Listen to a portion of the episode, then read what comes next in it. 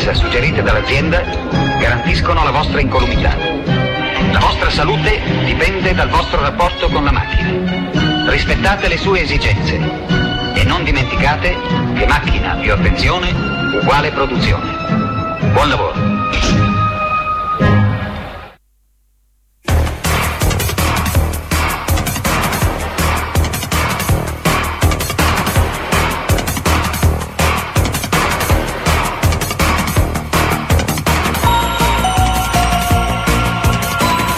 Le 9 e un minuto primo, puntualissimi al dita nella presa, questa è domenica 19 novembre.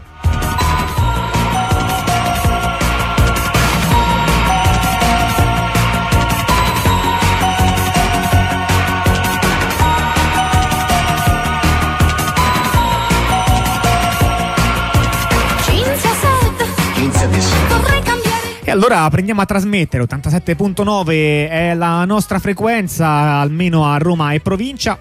Ondarossa.info il nostro sito web. E siamo anche in DAB nella provincia di Terni al nome di Onda Rossa. Una radio autogestita, senza padroni, una radio autofinanziata.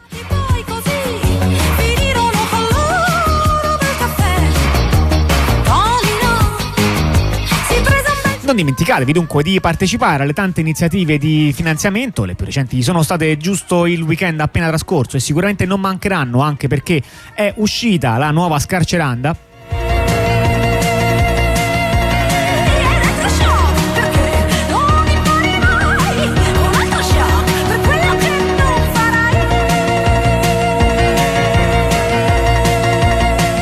Questa è la Zita nella presa, una trasmissione di approfondimento tecnologico che la domenica sera vi racconta eh, qualcosina. Sono un po' incartato sulla nostra descrizione perché ci tenevo a dire per la prima volta la domenica sera e non più una domenica sì e una no. Sì, infatti, infatti stiamo esagerando un po' ultimamente.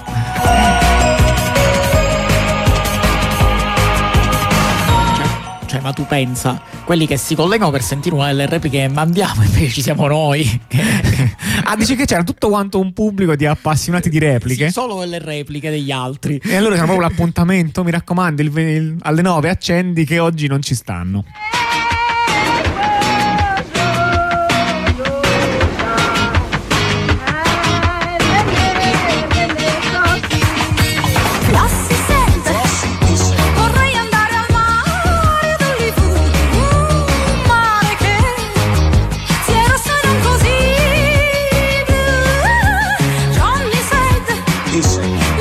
Puntata preparata a fin nei minimi dettagli, almeno per quanto riguarda il primo argomento, ehm, ehm, che nel senso, diciamo, è una tendenza a volte di alcune persone che hanno diciamo, questo tipo di comportamento, quello di prepararsi un sacco su una cosa e poi dimenticarsi che devono preparare anche altre.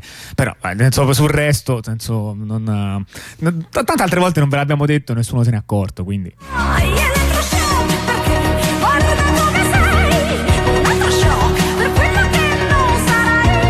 Allora partiamo dal primo argomento, cioè parliamo del, um, dei certificati QAC, uh, un nome piuttosto buffo per la verità che infatti si è prestato abbastanza ad essere uh, sfottuto, si scrive Q eh, WAC, eh, però quindi l'ovvia pronuncia è quack come, eh, le, come, come le, papere. Come chi, chiunque lo pronuncerebbe così. Eh, esatto. Ehm, e che cosa sono questi quack? Questi quack sono dei certificati crittografici cui, diciamo, i cui dettagli tecnici ancora non sono del tutto definiti, anche se iniziano a prendere una linea inseriti nella più generale riforma del, um, del sistema EIDAS dell'Unione Europea di cosa stiamo parlando? Ottima domanda, direi, perché adesso noi vi raccontiamo forse, cos'è il forse, sistema EIDAS. Forse è il problema principale, il costo di cosa stiamo parlando. Sì, sì, è, un, è una domanda veramente non da poco. Ehm, perché che cos'è il sistema EIDAS? Il sistema EIDAS è un sistema di gestione dell'identità digitale europeo. No, per capirci, voi potreste sapere che in Italia, per esempio, no, il governo italiano ha fatto con lo SPID e con i sistemi vari di autenticazione basati su carte d'identità e dintorni, si è creato una sua cornice in cui è in grado di offrire siti, siti con autenticazione sì. um, diciamo, con, per con il cittadino soprattutto. Con differenti tipi di autenticazione. Sì. Non so se ricordate all'inizio di questo governo c'era la, il panico generato dall'ipotesi che si eh, abbandonasse Speed, che, usano, che, è quello usato dalla maggior parte delle persone, in favore dell'autenticazione con la carta d'identità elettronica che anche se tutti quelli che ce l'hanno in teoria gli danno, ricevono delle credenziali sì. al momento della sì, no, ce, ce l'hanno un cassetto no? cioè, però... sì. nella migliore delle ipotesi sanno, nella migliore ipotesi sanno in quale cassetto stanno queste credenziali no, in un cassetto in, que- in quella norma nella cosa ordinaria non, non, si sa neanche se ancora esiste diciamo nel caso positivo sono state accuratamente differenziate nella carta non, i fogli di carta non vanno messi nell'indifferenziato se, se volete bene all'ambiente ovviamente e ha inclusi i fogli di carta che contengono credenziali.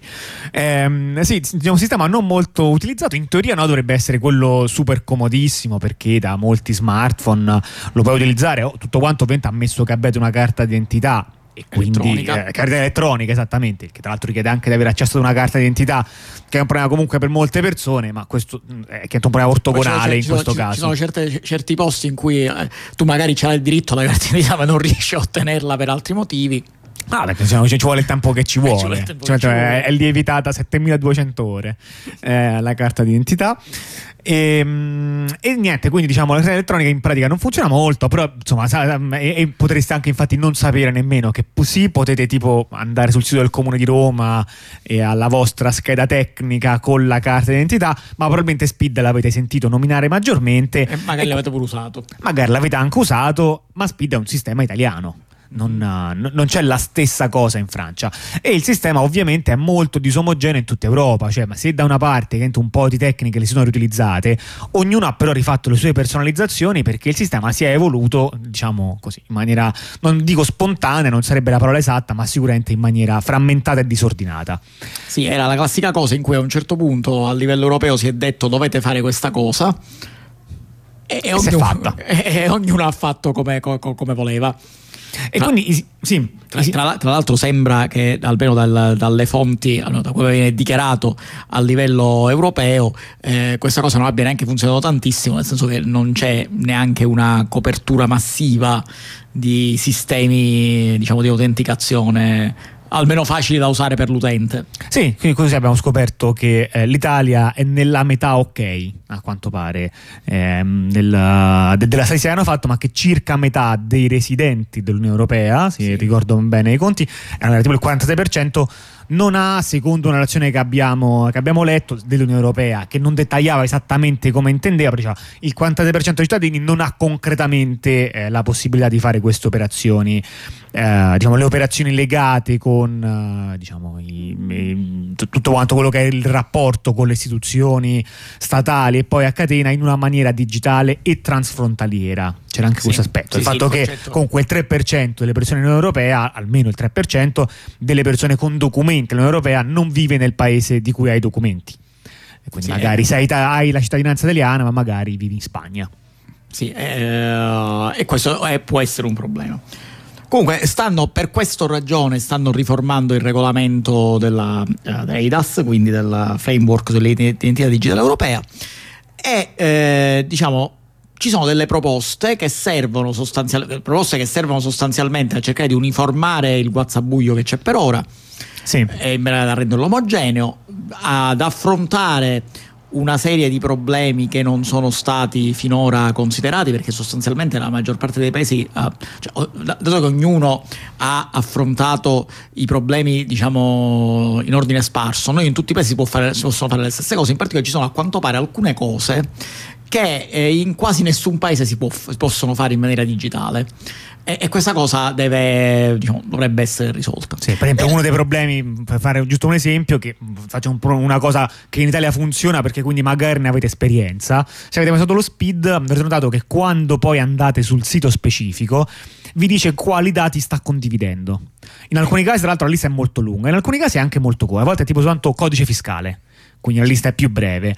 Questo è perché, senso appunto, il sistema SPID prevede il fatto che un sito possa cioè, richiedere una specifica quantità di dati e naturalmente questo da un punto di vista legale dovrebbe chiedere l'accesso solamente ai dati più rilevanti. Sì, perché tu in teoria dovresti poter scegliere da utente quali dati condividere.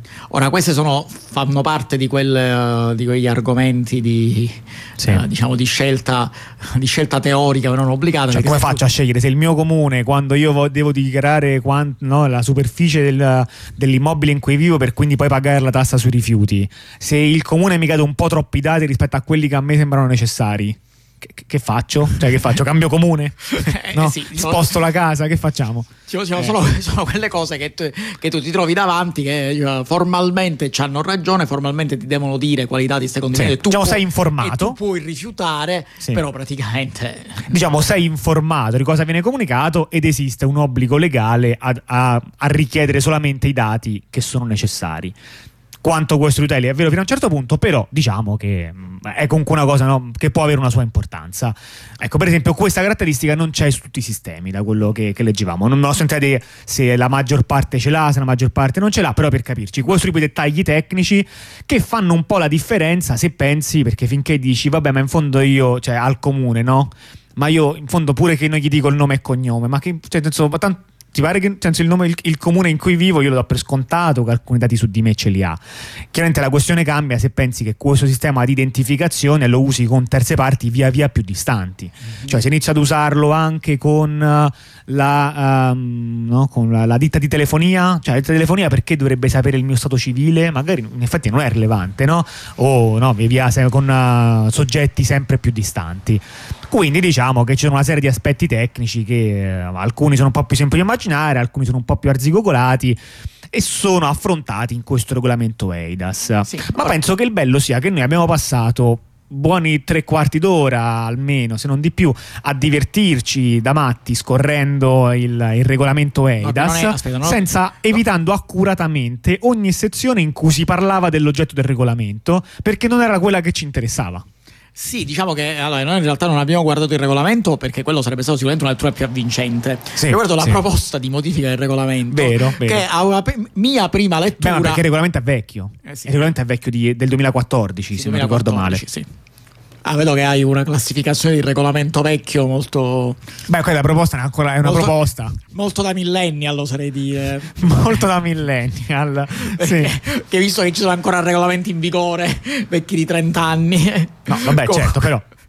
Comunque, il, ehm, eh, diciamo, abbiamo detto la proposta di modifica, la quale se la leggevi in maniera, eh, diciamo, eh, in maniera veloce eh, la mia prima veloce lettura eh, c'era solo fuffa. Eh, in, in, realtà, poi approfondendo, cercando valore per le chiavi, siamo riusciti a trovare un po' di informazione che, ovviamente, essendo una prossima modifica del regolamento, è abbastanza ben nascosta.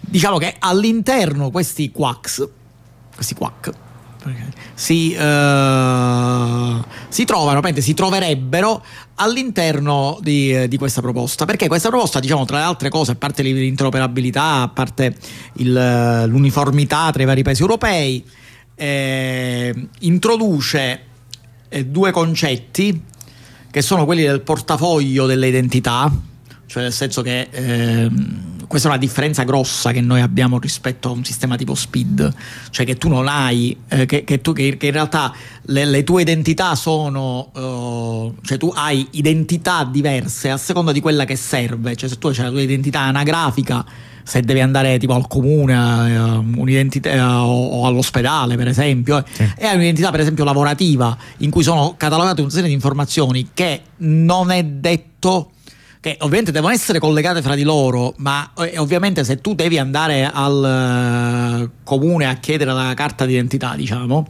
non è che gli devi nella domanda di carta d'identità devi mettere a disposizione anche dati come la tua situazione lavorativa. Sì. sì. Quindi diciamo il concetto è che appunto invece di essere un'identità ci sono c'è un portafoglio di identità che, eh, che, quindi possono essere usate insieme e assieme a questo c'è un'estensione sugli attributi dove fanno degli esempi come attributi l'attributo potrebbe essere la cartella clinica sì, cioè, è no. un tipico esempio di attributo chiaramente privato no? in sì. cui è, è abbastanza chiaro chi deve accedere alla cartella clinica e chi non deve avere accesso alla cartella clinica. E, e, e questa cosa verrebbe gestita, eh, cioè gestita come attributo all'interno di questo portafoglio e non come ora in cui sostanzialmente eh, l'accesso ai dati sanitari eh, in Italia è differenziato, eh, tu puoi accedere con le credenziali le stesse degli altri, eh, salvo la, la, differenziazione regionale. Eh certo. Cioè nel senso che a seconda di quale regione stai lo puoi fare o non lo puoi fare.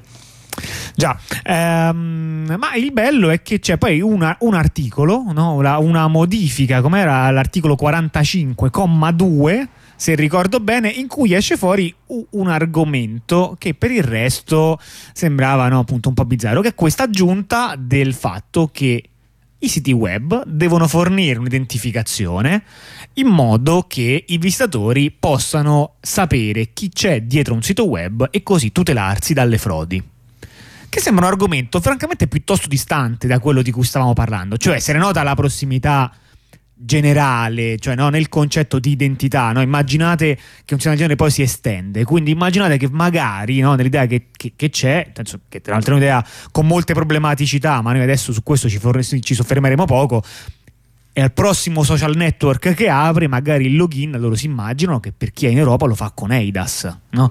quindi lo fa direttamente con i documenti. E allora voi capite che io questi dati non li voglio mostrare a chiunque ma solamente al vero social network. E quindi io sono intenzionato in effetti a tutelarmi dal fatto di persone che possono di fatto rubarmi i dati personali sì, di questo diciamo è, è, una cosa che effettivamente in un certo senso se ne sentiva la mancanza, perché eh, pensate a come funziona per ora un sistema tipo SPID. Io vado su un sito. Quello mi dice quello che accetta lo SPID. Quello mi dice accetta lo SPID, io ci metto il mio SPID e quello va avanti, ma sì, per, perché il sistema avete... speed è un sistema comunque aperto. Sì. Che da una parte è un fatto, come sempre, sono le cose sono sia positive che negative. Essendo lo speed un sistema aperto, chiunque può implementare speed, anche un sito non della pubblica amministrazione. Sì, è anche, è anche, un sito fraudolento. Tra, uh, certo. Per, per, cui sostanzialmente io magari posso accedo con le mie credenziali speed a un sito che gli do è... tutti quanti i miei dati. Sì, tutti quanti i miei dati a un sito che in realtà il cui unico scopo era fregarsi i dati. Sì, che poi mi mostrerà un credibilissimo avviso del fatto che i sistemi oggi sono fermi per malfunzionamento. Io non avrò nessun motivo per dubitare di questo fatto, anzi, questo mi confermerà la genuinità del, del sito. E, e, niente, lui in realtà si è fregato i dati, non, non, non, ha nemmeno dovuto implementare un sito fatto bene. No, quindi diciamo l'idea anche di una reciprocità, cioè sì, ok, tu mi chiedi lo speed, ma tu me l'hai dai il il, eh, come si la tua visura, diciamo. La tua visura. Ora, c'è da dire, questa è una cosa molto semplificata, abbiamo detto perché lo speed, cioè l'autenticazione speed include dei controlli che vengono fatti, cioè non è, non è sì. eh, in entrambe le direzioni, quindi comunque non è, non, è, non è, così grossolana come l'abbiamo detta, però sostanzialmente il problema di fondo è questo, cioè se io, se tu vuoi essere sicuro che io sono io, anch'io vorrei essere sicuro che tu sei tu. Quindi... Ehm, giustissimo. E allora qui facciamo un salto indietro di storia e raccontiamo un qualcosa che secondo me è. Eh, incredibilmente divertente, ehm, ma potrebbe essere co- così che ho dei gusti, eh, diciamo, di hilarità assolutamente. Tu, tu, hai dei gusti di hilarità singolari, però vediamo. vediamo. Potrebbe, pot- quello che dici tu potrebbe essere vero come falso. Ehm, e quindi la storia è questa. Qui dobbiamo ricordarci che in realtà qualche anno fa questa cosa già succedeva. Dan dan, cioè se voi andavate su alcuni siti web, in cui in genere l'esempio più diffuso erano le banche, eh, non soltanto le banche, ma soprattutto diciamo, istituzioni mo- molto stabilite, soprattutto le diciamo, banche. Con le banche diciamo, la maggior parte degli utenti aveva questa esperienza con le banche. Sì, ehm, avreste scoperto che l'icona del lucchetto che c'è sui browser, ora un attimo ci torno, non aveva solo due valori possibili, bensì tre. Cioè, um, dove voi scrivete l'indirizzo, no? dove, dove andare, sulla sinistra tipicamente compare oppure no un lucchetto. Per un po' di tempo ha funzionato così. Il lucchetto o c'era o non c'era. Adesso in realtà in molti casi quando non c'è il lucchetto c'è un lucchetto barrato, quindi c'è un segnale esplicito del fatto che lì non c'è un lucchetto. Questo fa parte dell'idea di comunicare in maniera più forte che ormai i siti, se una volta si può considerare che un sito in chiaro era la norma e un sito cifrato e autenticato con HTTPS era meglio. Ora invece si assume diciamo, che tipo il lucchetto è la norma e senza lucchetto è peggio, cioè, diciamo, si è cambiato il normale. Senza lucchetto è una cosa particolare strana, Sì. per cui è, è opportuno che tu lo sappia. Esattamente. Questo lucchetto, tra l'altro, a volte compariva verde. Nel tempo questa cosa è cambiata cento volte. A volte era verde. Adesso davanti sul computer che ho davanti a me non è più verde. Ma non escludo di averlo visto verde in tempi anche recenti. Francamente cambia spesso. E come sappiamo, verde è meglio. Ma c'era un modo con cui compariva molto più verde e molto quindi più meglio. Eh, che era appunto quando andavate tipicamente sui delle banche. In realtà a volte compariva blu. Non lo so, non mi ricordo in base a che, in base ai periodi, però a volte compariva Beh, blu. in, in molte codifiche di colore il, il blu è verde più più. Il blu è, un- è una versione mi- migliorata del verde, Esatto. dici. Ehm, può darsi. Pensa- pen- No, nelle- forse l'idrogeno è l'unica cosa in cui non hanno fatto questa cosa, ma in generale quando fanno blu intendono più verde del verde. Cioè, tipo la benzina, mi sa che è così, no? In molti casi. Ma non lo so, la benzina blu mi manca. Eh, beh, non staremo a fare pubblicità alle, alle varie marche, ma secondo me sì. Ah, Eh, sì, sì, ho capito. Ehm, comunque, tornando a noi, che cosa compariva? Non solamente un lucchetto ancora più verde, cioè non è che tanto era un lucchetto più colorato, compariva un'icona molto più grande, occupava parecchio più spazio, circondata di un bel colore pieno che appunto poteva essere verde o blu in base alle versioni ai modelli all'anno, ehm, e in cui compariva anche il nome dell'azienda. Ok, quindi per esempio, se voi andavate magari sito della vostra banca, che magari era no, banca etica, allora poi lì sarebbe potuto comparire, non lo so, qual è, come- in che genere compariva proprio il nome formale, che non sempre combacia con il nome del prodotto, no? Perché magari appunto, magari non lo so, il sito magari è bancaetica.it, ma magari quella si chiama la cooperativa tal dei tali, banca etica. Eh, SRL da sotto ci passano della musica grazie se volete venire anche da qui da noi eh, a condurre ehm, non, eh, perché fare radio se basta aprire le finestre bene e, ehm, compariva quindi questa icona qual era l'idea? l'idea era di dire che esistevano quindi due tipi di certificati cioè potevi non avere il certificato quindi non compariva il lucchetto. Poi c'erano i certificati normali che in gergo tecnico si chiamano DV eh, ovvero Domain Validation. E poi ci sono i certificati a validità estesa EV i certificati a validità estesa per me hanno una principale caratteristica però lo so che tecnicamente ne hanno più di una. Costano uno sfacelo di soldi. Ehm, come si sa, le persone che, sono, che hanno disponibilità di soldi sono tutte buone. E- Per definizione. per definizione. Di conseguenza, se tu ti puoi permettere un certificato EV, trovi qualcuno che te lo dà un certificato EV, mette delle firme aggiuntive e poi i browser ti ricompensavano con questa icona che doveva essere un simbolo di affidabilità. Quali problemi vedi? Così, nel senso... Ah, eh, adesso non l'ho detto, però diciamo i dati erano giusti, cioè nel senso chi ti rilasciava i certificati, oltre a prenderci un sacco di soldi, tecnicamente giustificava il fatto che si prendeva un sacco di soldi perché diceva, beh sì, ma io faccio un sacco di controlli. Quindi un, un- diciamo, un tipico conto da notaio, perché di fatto il sistema del certification authority è un sistema notarile. Sì, notarile automatico ma notarile. Non lo so, tu vedi qualche, mm, eh, qu- qualche problema, cosa può andare male? Ma diciamo che la prima cosa che può andare male sicuramente... Cioè, tipo, se io faccio no, una cosa, magari faccio tipo un'azienda, no? Magari in un posto non italofono, come la maggior parte del mondo, e la chiamo tipo banca elica. No? Poi quanti utenti ci faranno non caso? bisogno- non c'è bisogno che la chiami banca etica, puoi chiamare banca etica, basta che invece di essere banca etica acronimo di, acronimo di società italiana è banca etica Inc.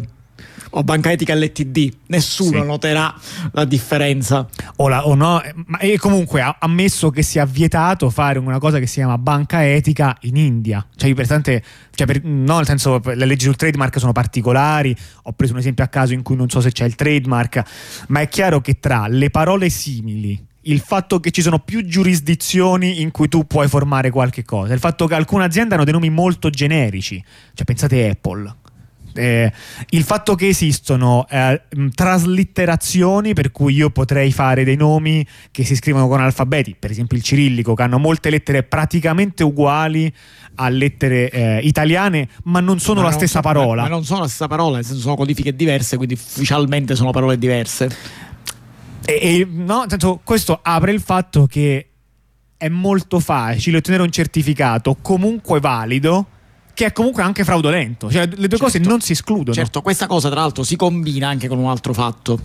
che diciamo, passando dal lato uh, diciamo del, del, malevolo frodatore eh, che fa finta di essere una banca al lato dell'utente che, che fa un'operazione sì. Eh, in generale, l'utente che fa un'operazione, qualunque operazione sia, appena comincia a vedere che il browser o qualunque programma gli dà segnali tipo pop-up, cose del genere, in realtà diciamo, la prima sensazione, più che la soddisfazione del fatto che la sua sicurezza è stata garantita, è la ancora ma che vuole, cos'è sta cosa?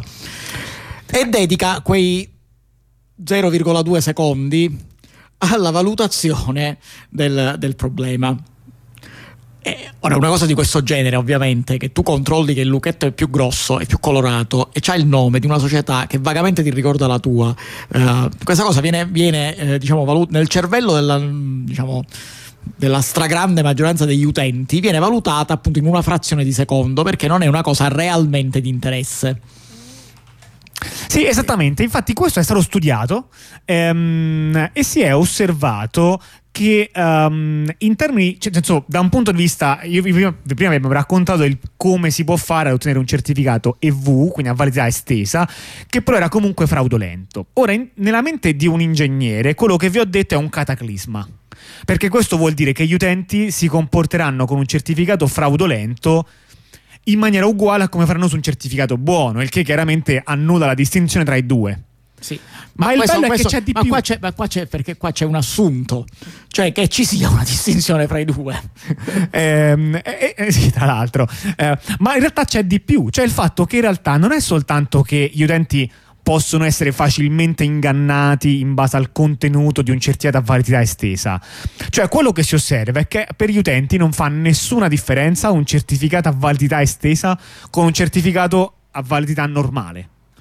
E io posso aggiungere, anche se non è stato studiato, che probabilmente per molti utenti neanche l'assenza di certificato fa, fa tanto, cambia tanto il comportamento. Penso che in quel caso quello che ci osservi è che dipende dall'educazione eh, esatto. diciamo, tecnica che hai avuto.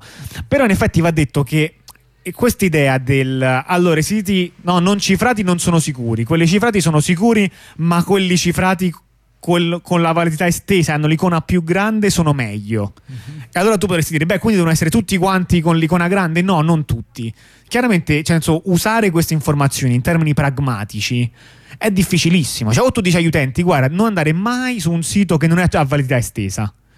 Allora, questa regola è comprensibile. Peccato che questi siti sono pochissimi. Quindi, quindi, quindi questo bloccherebbe l'utilizzo di internet e non, eh, può, non, può, funzionare. E quindi non può funzionare. Oppure dire che questi siti sono entrambi sicuri, ma uno è più sicuro di un altro non ha, non ha, nessun effetto pratico. E infatti, da uh, circa 4 anni a questa parte, i browser hanno deciso unilateralmente, unilateralmente perché i browser in un certo senso sono parte di una negoziazione tra il mondo eh, appunto dei browser e il mondo notarile delle certification authority, di togliere ogni differenza grafica tra un certificato a validità estesa e un certificato a validazione a, ver- a validità normale.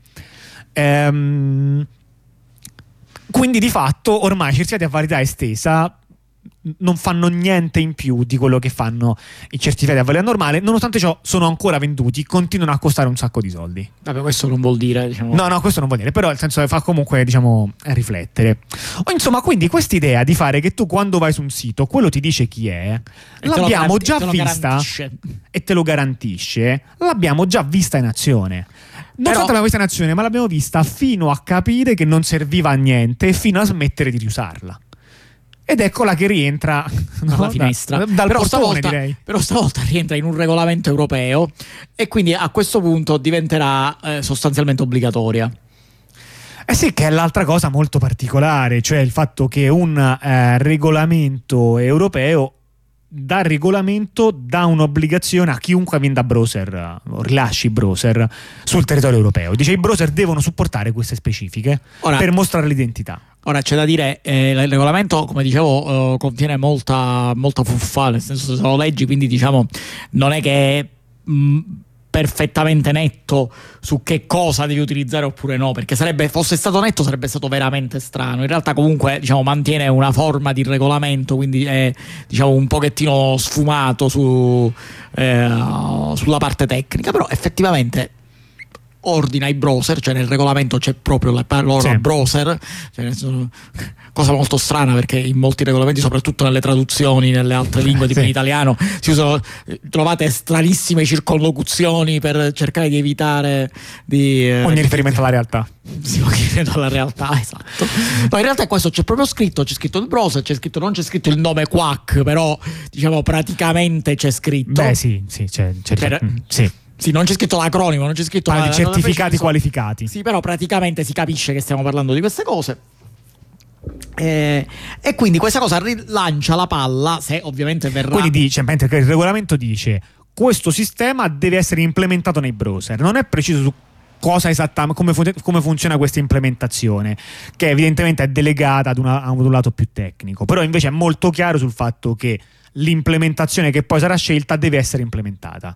Sì. Si noti che questo appunto è attinente solamente così come discorsi generali, per senso dire, con il tema dell'identità digitale, ma in realtà non è non è un componente tecnico necessario per, ecco, diciamo in questo senso non è correlato. Non è un componente tecnico indispensabile per poter fare lo speed europeo, come non è stato, lo chiamo speed europeo per capirci, eh, non è che si chiama davvero così, come non è stato un componente tecnico necessario per fare lo speed italiano. Sì, sì, diciamo è una, una, cosa che è stata introdotta nella proposta di regolamento, però in realtà esistono anche, come fanno notare altri soggetti diciamo, che si oppongono a questa cosa, esistono varie altre soluzioni tecniche eh, possibili per ottenere lo stesso risultato. Oh, eh, ehm, so, vogliamo seguire i soldi? Forse era il momento di chiedersi, vabbè, ma quindi chi è che è interessato in, in questa proposta?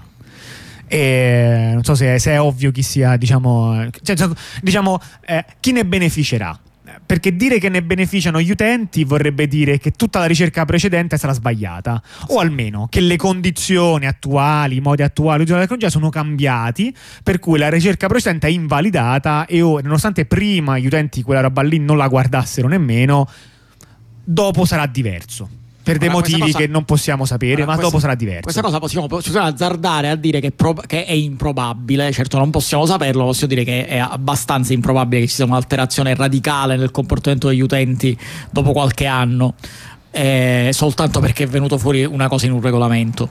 Quindi noi diciamo, possiamo assumere che probabilmente questa operazione sarà trasparente per gli utenti, trasparente nel senso esattamente come trasparente era quella di prima, adesso che la ignoreranno e andranno avanti. Come, eh... Non sarà però trasparente per chi vende certificati, esatto. che infatti sono piuttosto interessati alla proposta, eh, perché diciamo, le certification authority eh, sono un, un, sistema che è stato più volte definito, e mi sento di associarmi alla cosa, definito come un racket, un racket che è andato migliorando, c'è da dire, perché comunque con tutto quanto si può lavorare. Quindi da che sono partite da una situazione in cui c'era un gruppo di aziende che avevano il monopolio di qualcosa, facevano il bello e il cattivo tempo, erano assolutamente impossibile ritenerli responsabili per qualsiasi cosa. E non so se vi ricordate come funzionavano i certificati ai primi tempi. Cioè malissimo. Beh, esatto. ehm, sono diventati qualcosa che è più pratico avere, che li puoi avere in maniera anche gratuita, eh, che eh, esiste un maggior controllo su chi rilascia certificati, almeno quelle più famose seguono delle pratiche condivise più ragionevoli. Insomma, diciamo, lo scenario è comunque oggettivamente cambiato. Rimane il fatto magari un po' così concettuale, che il fatto che le forme di garanzia dell'identità su internet siano un gruppo di aziende autoscelte, sostanzialmente rimane un punto strano, ma almeno in questa cosa un po' autoproclamata ci sono dei meccanismi di tutela e di trasparenza che aiutano. Um, ma comunque il punto è che eh, esattamente questi processi hanno reso il modo di fare affari di questi gruppi un pochino più consumato, almeno quello sul fare certificati web. Rima poi hanno degli altri filoni, perché tipo sulla firma digitale, tante altre cose non è che se ne muoiono di fame, eh. però per capirci, diciamo lì il loro mercato che prima era quello grosso è stato un po' eroso, cioè se l'extended validation non conta più niente, se posso avere certificati gratuiti e automatizzati in maniera molto semplice, perché dovrei andare a parlare con la DigiCert, che è una delle più grandi compagnie di, eh, di certificazione? Ehm, e per quindi, un certificato più più. Appunto. Per avere un certificato più più, come ad esempio un QUAC. Sì. Ehm, quindi se si arrivasse, e quindi loro vogliono collegare questa forma di certificazione cioè, diciamo, ci sono, ci sono, due aspetti. Da un certo punto di vista, ogni sistema che genera certificazione, per questi, diciamo, genera un indotto nel loro mondo economico, ok? È come se stessimo parlando del fatto no, che, eh, che no, come quando un governo dice no, diamo sovvenzione all'edilizia, ma non importa tu dove sei messo di preciso, se produci cemento tendenzialmente ci guadagni, non è, non è necessario che abbiano già deciso che i soldi vanno a te, è chiaro che se produci cemento e c'è un boom di edilizia tu il cemento lo vendi. Eh, ecco, il discorso è un po' così. Se si, spun- se si, punta molto sulla certificazione, per questi c'è del business.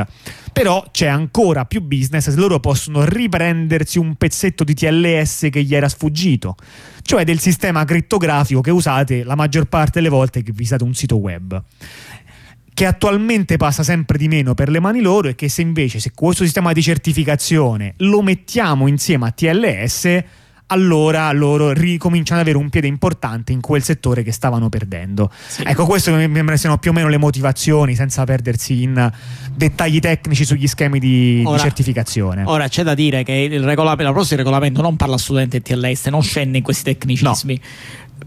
Però quello che è la paura diciamo sostanziata uh, che diciamo su, sull'obbligatorietà di questi quack eh, è proprio questa, cioè che alla fine eh, si eh, diciamo la tecnologia che si utilizzerà sarà una tecnologia che sostanzialmente si estenderà o si appoggerà al TLS, mi pare che ce ne sono due diciamo due tipi principali di proposte che a seconda e che quindi sostanzialmente sì. diciamo eh, nonostante non ci sia realmente nessun obbligo di utilizzare il TLS però sostanzialmente quello farà proprio questo cioè perché cercherà di riportare il TLS nell'alveo delle tecnologie controllate da uh, chi si occupa di certificazione e questo è, uh, è molto male nel senso uh, per, per capirci questo vorrebbe dire che i governi europei avranno uh, titolo per uh, imporre molte condizioni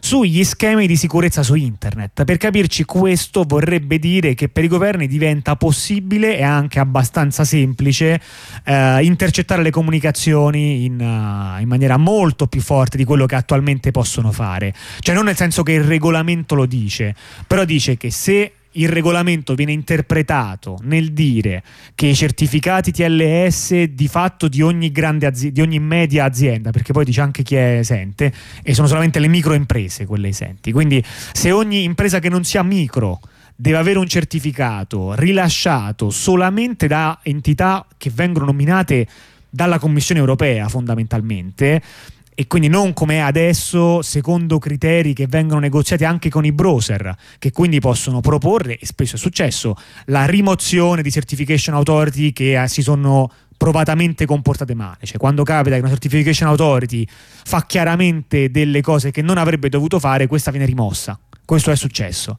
Eh, ma se la lista la decide il governo Mozilla Chrome e Microsoft non sono titolati a rimuoverla questa certification authority perché non sono loro a decidere. Ecco, voi capite che il fatto di far definire questa lista allo Stato sarebbe un problema molto grande e questo non è in nessun modo nemmeno in realtà richiesto anche dall'obiettivo di dare questa maggiore informazione, ma viene reso un obbligo solamente se il regolamento viene interpretato con una specifica implementazione, che però si teme che possa essere quella dominante. Quindi eh, questo è un po' il, um, il problema. Sicuramente no, diciamo, poi ci sono varie no, proposte, controproposte, cose del genere. La maggior parte di queste mi sembra che renderà l'adozione della crittografia più complicata e, e, e quindi di fatto non potrà che diminuirla. Nel senso certo. è, Ehm, questo è un po' quanto si muove. Sì, ma diciamo che questo è un argomento di cui si parla ultimamente, abbiamo parlato varie volte, poi penso ci sarà pure una notiziola su questo argomento, su questo fatto della privacy, nel, cioè nel fatto dei governi, la possibilità per i governi di ingerirsi nelle comunicazioni eh, fra gli utenti, diciamo che questo rientra sostanzialmente in un movimento che sta andando in questa direzione, cioè nel sempre maggiore richiesta da parte dei governi di poter bypassare i sistemi crittografici o comunque se non bypassarli comunque avere un modo per controllarli.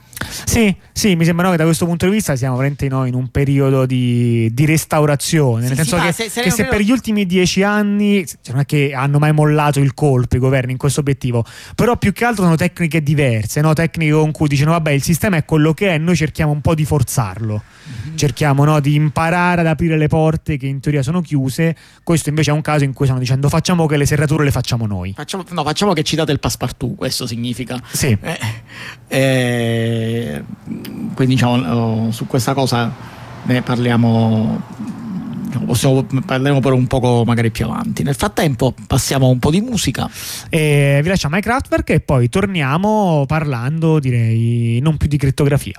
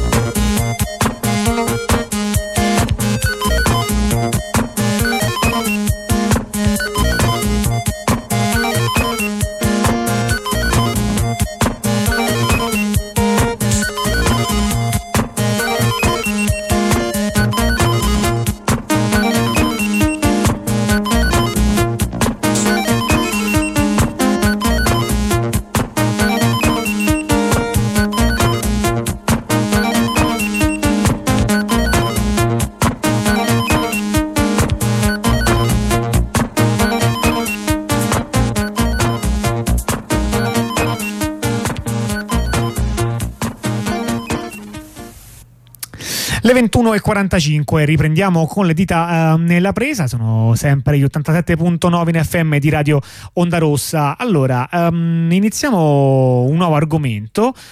Aspetta, aspetta, vai, vai. Concludiamo prima quello precedente con Concludiamo prima il precedente. Sì, sì. Diciamo, era, l'avevamo messa tra le notiziole, però a questo punto la mettiamo subito dopo questa notizia, diciamo tanto per, perché c'entrava vagamente, dicevamo, che eh, questo è un periodo in cui i governi eh, cercano di ingerirsi sempre di più nelle comunicazioni e, nel, eh, anche nell'aspetto tecnico della, della, cifratura per cercare appunto di avere appunto le chiavi no, e non sì. Eh, dedurre dei dati. Eh, Siamo tornati ai bei tempi. Sì. C'è una notizia che viene dall'Inghilterra, dal Regno Unito, in cui praticamente è, eh, è stato fatto una richiesta da parte di una serie di gruppi eh, diciamo, tecnologici capeggiati da Signal eh, che eh, per avere informazioni sulla proposta di aumento dei poteri del governo britannico dal, sulla sicurezza informatica. Perché questa proposta è una, è una cosa che, cui noi abbiamo già discusso eh, un po' ed è, sono famose eh, i famosi eh, normative che c'è quella, euro, quella inglese e anche quella europea la famosa chat control eh, in cui eh, sostanzialmente ci sono dei passaggi che eh, farebbero intendere che appunto bisogna garantire in qualche maniera l'accesso al governo al eh, contenuto delle comunicazioni degli utenti. In particolare loro hanno chiesto chiarimenti su, una, eh, su un emendamento che obbligherebbe le compagnie a informare il governo eh, in anticipo se eh, sull'introduzione di feature di sicurezza inclusa la crittografia, crittografia nel loro software. Cioè praticamente una compagnia che produce un software, se introduce una feature di sicurezza che non c'era nel software, eh, deve prima avvertire il governo. Certo, già il fatto, come capite, di uh, dover fare un passaggio in più ogni volta che si tutela maggiormente uh, gli utenti voi, voi, capite che scoraggia ulteriormente no? eh, le, l'adozione. Eh, ma se si sì. trattasse solamente di un avviso, uno ancora ancora, dice, beh, quindi Signal se la risolve mandando una raccomandata? Tutto no, sommato fattibile. Così, perché in realtà la questione il governo in teoria dovrebbe valutare eh, la questione è perché eh, per evitare, cioè per impedire praticamente che le compagnie tecnologiche possano eh, fare uscire dei servizi che precludano l'accesso legale ai dati. Così, questo è, proprio Diciamo, la versione in inglese è un virgolettato, cioè si parla proprio di questa cosa, cioè nel senso che quello che si vuole evitare è che avvenga una uh, limitazione all'accesso legale, quindi diciamo ovviamente da parte eh, della polizia giudiziaria certo. e le autorità ai dati, il che eh, diciamo è eh, una cosa abbastanza tautologica perché se tu mi metti una feature criptografica lo stai facendo proprio per evitare che chiunque acceda a quei dati.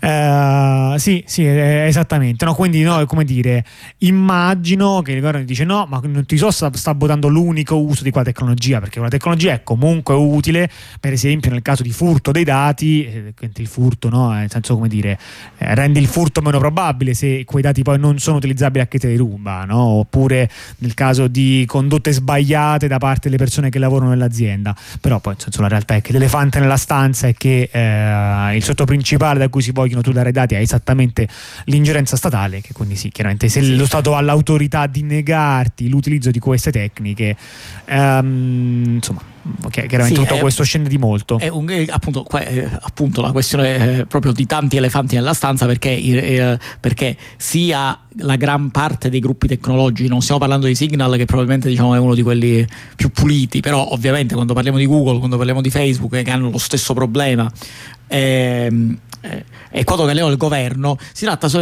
in ogni caso di entità che hanno un interesse interessi diversi ovviamente eh, ad accedere a questi dati. Quindi in realtà è un tira e molla in cui di elefanti nella stanza ce ne sono almeno due.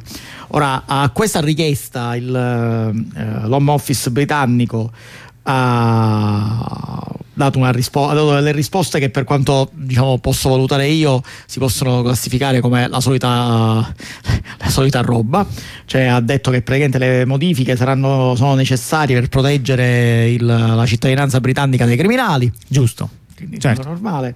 Beh, eh, eh, diciamo, facendo in modo che le, Qualsiasi cosa ne pensi la cittadinanza. Esatto.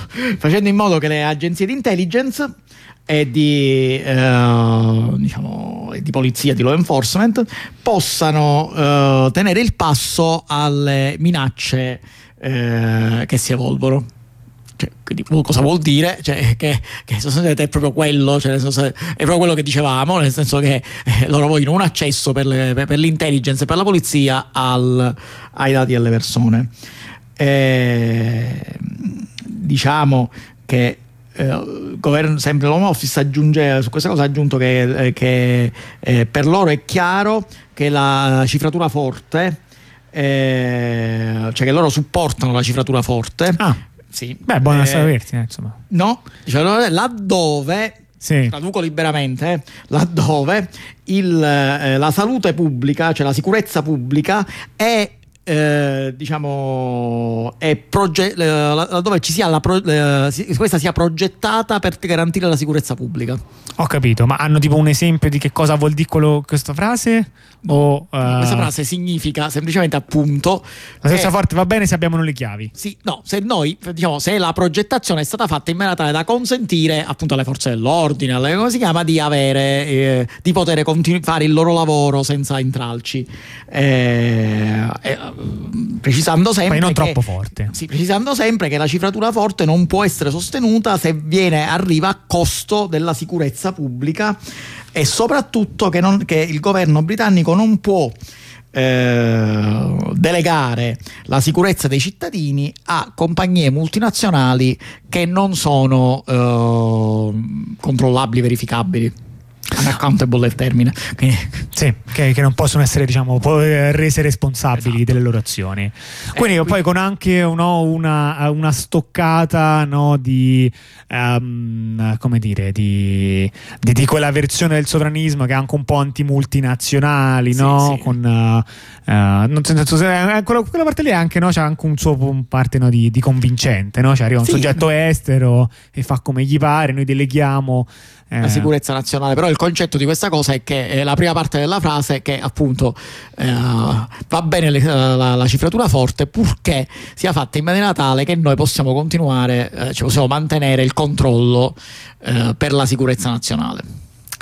Va bene. Comunque, cambiamo completamente argomento. Sì, cambiamo completamente eh, argomento e, e iniziamo con una testimonianza, se dicessimo che è una testimonianza di eh, un eh, ascoltatore eh, chiunque, non, eh, non saremo onesti, eh, insomma, uno dei, delle- dei redattori che ha fatto con, con noi questa trasmissione per tanto tempo, che ci ha condiviso qualche minuto di audio su una, mm, eh, su una sua esperienza personale, eh, di cui però poi dopo mm, pa- parleremo e vediamo un po' di generalizzarla con alcune cose che stanno avvenendo in questo momento.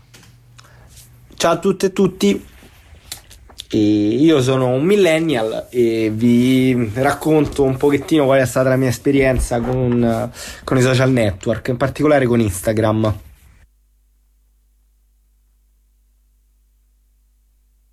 Che anno fa sono venuto a vivere all'estero e, e ho deciso di aprire Instagram perché mi sembrava un modo conveniente, un po' perché era sexy e mi piaceva, un po' perché era un modo conveniente per rimanere in contatto con amiche e amici, ma anche per eh, avere un po' di notizie, di informazioni, perché comunque non vivendo a Roma avevo meno strumenti per eh, poi capire le cose o anche informarmi che basato su, sui luoghi, sullo scambio di parola, sui suggerimenti, comunque magari anche su internet, però più legato in qualche modo a vivere nello stesso luogo insieme. E quindi quando sono venuto qua ho cominciato a usare Instagram che aveva questi due vantaggi, mi permetteva di rimanere in contatto. E quindi quello che facevo anche poi negli anni è stato di selezionare un pochettino le, le pagine che seguivo cercando di optare verso dei contenuti più più ter- appunto profilati verso di me, che appunto lo sapevo che Instagram mi profilava, quindi cercavo di farmi profilare nel modo che volevo. E così dopo 5 anni in realtà avevo un'interfaccia, insomma, un account Instagram eh, abbastanza selezionato in cui mi sentivo libero di mettere delle foto per gli amici o, o comunque di dire quello che, che, mi va su Instagram e in più anche se non mandava di parlare io di, di, ricevere le news. Quindi questa era un pochettino il mio la mia situazione da utente da utente consapevole. E mi sembrava di fatto un compromesso accettabile perché anche se in molti casi finiva con lo scroll compulsivo di me alla ricerca di dopamina dentro Instagram però c'è una serie di vantaggi che diciamo la gestione della dipendenza mi garantiva. Tipo potevo interagire con dei content creators dei creatori di contenuto e quello che poi è successo dopo l'inizio della guerra a Gaza cioè insomma della guerra dei bombardamenti di Gaza è che invece Instagram è diventato due stream paralleli dei gattini gente che dice diciamo cose di puro svago di intrattenimento e scene dei bombardamenti, scene di violenza, di guerra, scene brutte. E quindi io nell'ultimo mese mi sono trovato molto in difficoltà perché un pochettino cercavo di scrollare per sentirmi parte di qualcosa perché ancora poi vivendo all'estero non è proprio facile essere parte di una comunità che ti fa sentire di poter avere la tua posizione, un tuo contributo dentro a qualsiasi cosa. Quindi Instagram, bene o male, era un modo per per sentirmi parte una comunità internazionale, volendo, no? di questa comunità fittizia. So finito che ho commentato uh, in maniera pure mezza educata su queste persone, persone appunto rispettavo e ho commentato delle cose tipo eh, per favore potete prendere una posizione sul, su quello che sta succedendo in Palestina e non è andata bene, nel senso che i content creators mi hanno ignorato o quantomeno un pochettino snobbato, una persona mi ha risposto, altri due non mi hanno proprio cagato. E mi hanno detto guarda noi non abbiamo nessuna intenzione di prendere nessuna uh, parte sulla guerra, la persona che mi ha risposto io ne soffro però non mi sento in dovere di dover esprimere la mia opinione qua sopra, forse è pure il ragionamento giusto, no? E altra gente invece mi ha insultato a stecca dicendo: Ah, il tuo attivismo da tastiera, noi volevamo solo lo svago, cioè, questo mondo già fa schifo. E questa cosa mi ha messo in difficoltà perché mi ha fatto sentire la totale schizofrenia che questo social media rappresentava per me. Cioè, nel senso, io cercavo nello stesso spazio in qualche modo distrazione, divertimento e al tempo stesso però pure di tenermi informato sulle cose, cioè nel senso era pure la mia parte di essere parte di una comunità, un mercatino in cui io potevo comprare attraverso la mia attenzione dei servizi dagli erogatori del canale. Cioè, sta roba mi ha fatto un po' schifo e ho chiuso Instagram. E ogni tanto lo apro dal computer, però in generale non penso che ci arriva da rota come prima. C'ha questa chiusura, questo audio l'abbiamo un po' montato, a volte anche con qualche buco, che mm, finisce, finisce un po' tipo campagna contro la droga. e, um, però, insomma, mm, a parte questo, cioè, c'era sembrato uno spunto, è chiaramente no, una storia specifica, personale, non è esageratamente generalizzabile.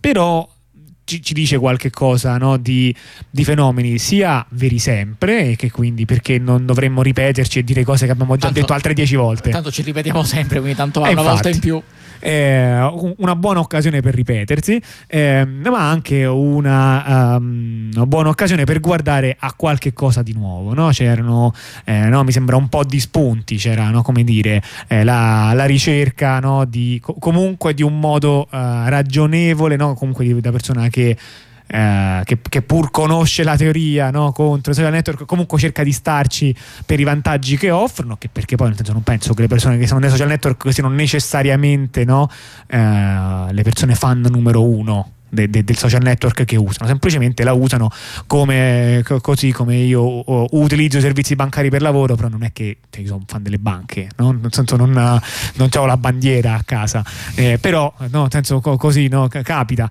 di, di, doverlo fare. Vabbè, diciamo, questa è una cosa che eh, diciamo, capita, è normale perché comunque il, il, concetto, almeno quello su cui noi eh, diciamo, cerchiamo di di, sostenere che comunque bisogna avere la, la coscienza di quello che stai facendo poi ovviamente ognuno fa i propri compromessi quindi diciamo, l'importante è che comunque c'hai, c'hai un'idea di, di, quel, di, quello, cioè di come sono queste, cosa sono queste piattaforme, cosa fanno, cosa stanno facendo mentre le usi e quindi non cadi diciamo, dal pero quando poi scopri che in realtà come guadagnano, che cosa fanno, che magari non funzionano come vorresti che, tu che funzionassero. Sì, e poi no, c'è questo aspetto, no, appunto, la resumo in due categorie, no? diciamo, i, i gattini e le bombe, che però diciamo senso sono, sono, penso sia comunque super comprensibile no? come schematizzazione e in cui contemporaneamente quel luogo è per nulla specifico eh, cioè ci sono entrambe e non controlli tu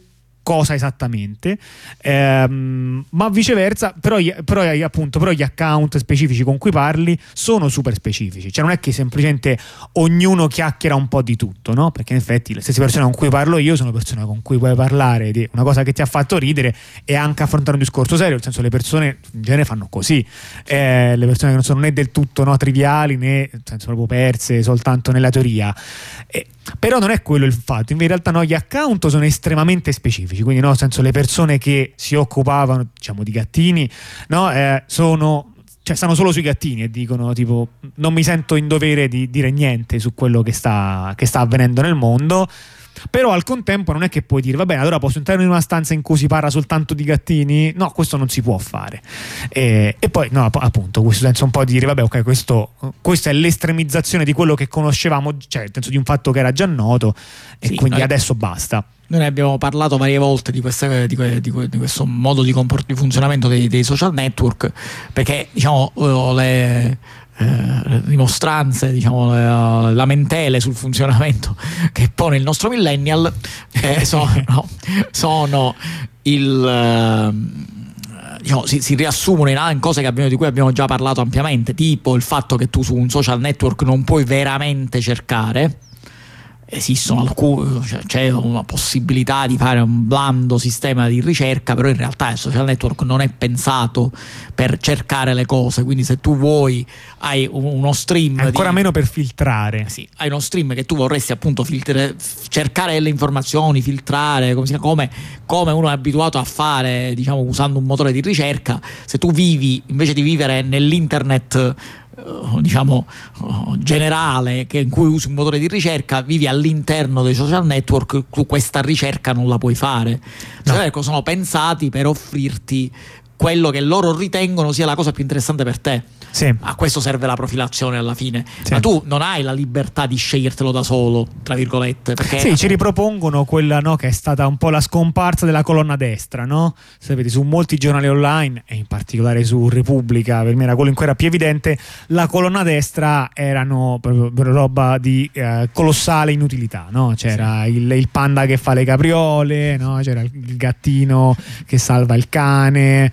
Ehm, e, e la colonna sinistra aveva preso un presuntamente delle notizie diciamo. E, e, a un certo punto questa restrizione è sparita, no? perché um, senso, uno prima poteva aprire selettivamente e dire: Vabbè, io so, sto aprendo questa cosa perché sto in pausa caffè e sto proprio cercando un video di un panda. Cioè, voglio proprio vedere una stupidaggine qualsiasi che poi tra 5 minuti lavoro di nuovo. E sapevi dove guardare. A un certo punto questa restrizione è svanita e se guardate, no, nella maggior parte dei siti questo disordine è chiaramente un disordine che viene ricercato in maniera che tu rimani agganciato molto di più uh, alle piattaforme. È vero che che è andato lì per cercare una notizia buffa, la trovi pure la notizia buffa, ma insieme ad un'altra notizia che così ti terrà agganciato ancora un po', perché essenzialmente i luoghi monotematici dopo un po' ti annoiano anche se era il tema che hai scelto tu, mentre un continuo diciamo, alternarsi di, eh, di emozioni eh, diciamo è più sostenibile se intendiamo con sostenibilità la vostra capacità di continuare a produrre valore per, ehm, per la società in questione. Per, sì, per la società in questione.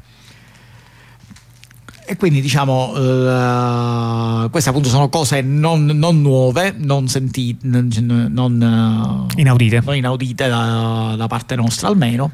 Diciamo, però uh, vediamo un pochettino diciamo, prendiamo spunto da questa cosa per approfondire però anche su altri argomenti, tipo un argomento che eh, diciamo eh, di cui si, è sentito parlare negli ultimi tempi e eh, diciamo, abbiamo trovato anche dei dati, eh, riguarda il fatto che questa sensazione del, che diciamo, c'è stata riportata nell'intervento, cioè il fatto che non sei soddisfatto della tua esperienza con questi software perché eh, loro pretendono di sapere a cosa sei interessato, però tu diciamo in realtà eh, vorresti una cosa diversa.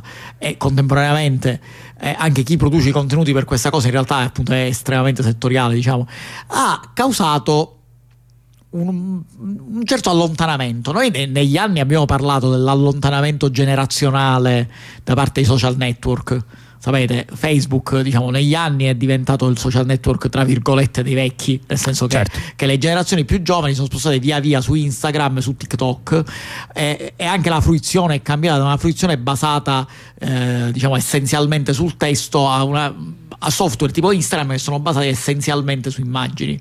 Eh, su questa cosa, eh, diciamo, infatti, mi, mi, sento anche di dire che eh, ho trovato strano l'uso di Instagram per cercare notizie, perché io mi sarei aspettato casomai un uso maggiormente di Twitter o Facebook, però ovviamente eh, sono fruizioni diverse e sono anche fornitori di contenuti diversi. Eh, di certo. conseguenza, diciamo, magari, magari eh, nel caso del, del, nostro millennial preferiva il eh, Beh, immagino no, che se uno potesse scegliere lo strumento non avrebbe scelto no, né Twitter né Instagram né nient'altro. Eh, ma non lo puoi scegliere. Ma non lo puoi scegliere. Lo quindi, il creatore del contenuto sceglie eh, lo strumento dove lo Quindi mette. semplicemente scegli quale persona, diciamo, sì. quale account ti interessa di più, no? E se noti che la maggior parte dei account che ti interessano stanno su Instagram, vai su Instagram, anche se tecnicamente ha le caratteristiche meno adatte alla condivisione di notizie. Comunque dicevo, noi siamo, diciamo, siamo, uh, abbiamo parlato appunto di questo flusso di utenti da un social network all'altro social network, ma forse non abbiamo mai parlato veramente della quantità, uh, diciamo, quantità di utenti che stanno appresso ai social network. Sì, beh, no, abbiamo parlato, tanto, quando abbiamo parlato sempre tangenzialmente. Quando abbiamo parlato di Twitter abbiamo detto, eh no, sono calati, abbiamo dato dei numeri, ma lo scopo della nostra discussione era per esempio fare vedere come c'era stato un movimento grosso da Twitter verso Mastodon. Sì. Però, però dico, alla fine, in assoluto la gente usa di più o di meno questi social network? Mm-hmm. Eh, è molto difficile dare una risposta secca perché, eh, perché, ci sono mille modi di analizzarla. Se proprio dovessi dare una risposta secca a tutti i costi, direi di più. Nel senso che il numero di utenti cresce, assoluto, eh, assoluto certo. cresce e il tempo speso cresce. Però quello che si nota che è interessante e di cui diciamo in parte no, quello che abbiamo raccontato è una testimonianza dall'interno di questo fenomeno è che sta calando uh, te- non tanto gli utenti quanto quanto tempo viene speso, quanto attenzione viene data um, a quanto avviene sui social media da parte eh, appunto di, di, nuovo dei millennial, eh, diciamo da, da, quella fascia di età occidentale. Eh, quindi un fenomeno specifico per età e per uh, zona del mondo, eh, quindi appunto non possiamo pretendere che il mondo siano i, uh, i trentenni europei, sarebbe veramente um, eh, molto discriminatorio verso tanta l'altra parte del mondo, però è comunque un fatto interessante perché i social network come li abbiamo conosciuti, sicuramente diciamo, questa è la generazione, la prima generazione che è saltata sopra i social network, quindi in qualche modo il, il, il calo di questo rapporto è un fatto interessante che probabilmente non o almeno che non è detto che sia indicativo di quanto avverrà per altre fasce sociali e quindi potrebbe anche essere poco rilevante nel grande schema delle cose e nel, uh, nell'economia poi di fatto um, complessiva che hanno, i, che hanno i social media però appunto no, ci ricorda qualche cosa, giusto no, per ridare qualche coordinata. Ricordiamoci che Facebook, che è tra quelli che ancora sono usati, il, il social network più vecchio, eh, o almeno quello che ha avuto il boom in Italia prima, diciamo, per certi versi può essere anche usato Twitter, quello più vecchio, però Facebook è stato il primo social media, mi sembra, a far clamore eh, dalle nostre parti e in Italia, che è un po' dopo rispetto all'altrove, ha avuto il suo boom intorno al 2007. 2007 è, chiaro, è stato chiaramente, o quegli anni lì sono stati chiaramente gli anni di Facebook. Ehm, quindi questo ha molto a che vedere, senso, diciamo, quella generazione lì è la stessa che ha visto a torto a ragione, una lettura che non ci ha mai convinto, ma comunque è un fatto che quella lettura sia stata importante nelle primavere arabe, diciamo anche un loro successo in un certo senso, no? cioè che, che, diceva questo social network su cui noi siamo saltati sopra in un'altra parte del mondo è stato parte di un processo che mh, tentava di ottenere una maggiore mh, liberazione per la popolazione. Ehm, quindi diciamo è una parte grossa di, di immaginario e diciamo il 2023 sembra essere il primo anno no, che vede un calo di utilizzo ed è interessante notare che questo calo di utilizzo non è in corrispondenza di nessun grande scandalo cioè, no, diciamo, eh, io magari avrei potuto scommettere qualche anno fa, no, poi ho smesso di avere questa eh, speranza che mano a mano che uscivano degli scandali via via più grandi su Facebook, questo avrebbe mosso delle cose. Questo non ha mosso proprio niente, evidentemente. Mi sbagliavo. Di scandali ce ne sono stati mille e questo non ha intaccato la fiducia che le persone riponevano eh, nei social media. Mm, la stessa no, acquisizione di Elon Musk, di Twitter, eh, sarà rilevante, sì, ma fino ad un certo punto. Eh, non ci sono stati dei cambi tecnologici, cioè, evidentemente questo calo non riflette un calo dell'uso di internet, assolutamente no.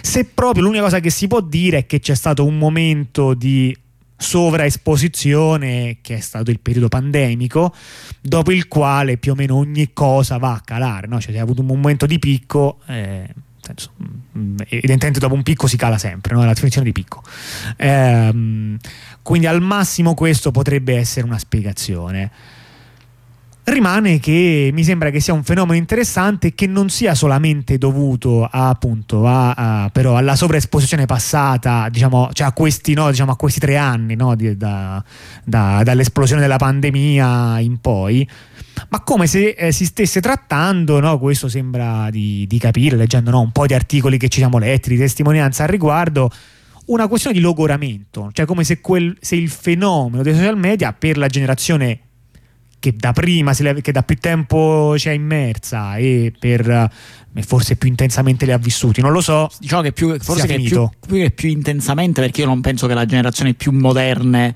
eh, li vivono meno intensamente.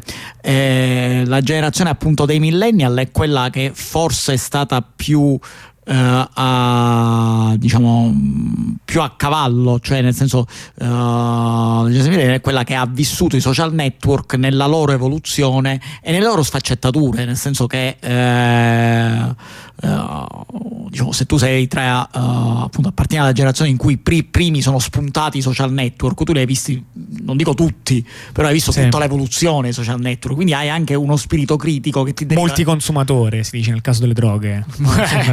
sei un multiconsumatore, sì.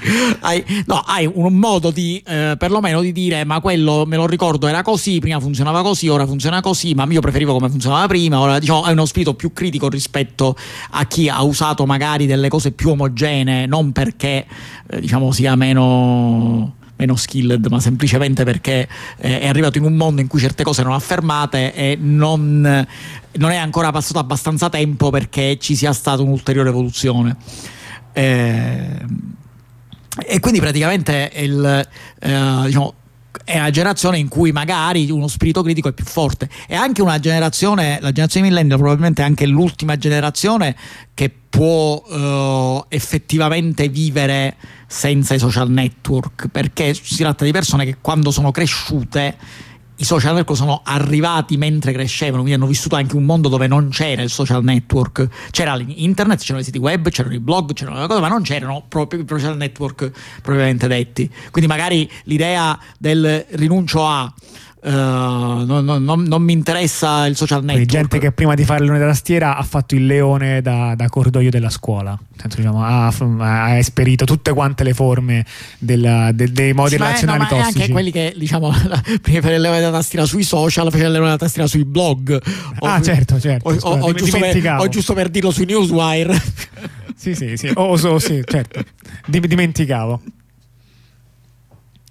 Eh Eh, diciamo, quindi probabilmente eh, anche questo dà aiuto allo spirito critico, il fatto di avere nel proprio bagaglio di, di, eh, di esperienze anche l'esperienza non dico disconnessa, perché probabilmente è la generazione ancora precedente quella che ha l'esperienza del tutto disconnessa, Sì. ma eh, l'esperienza in assenza dei social può portare a dire va bene, me ne vado, questa cosa non ne vale la pena, cosa che magari altre ge- generazioni successive diciamo, è più difficile che abbiano.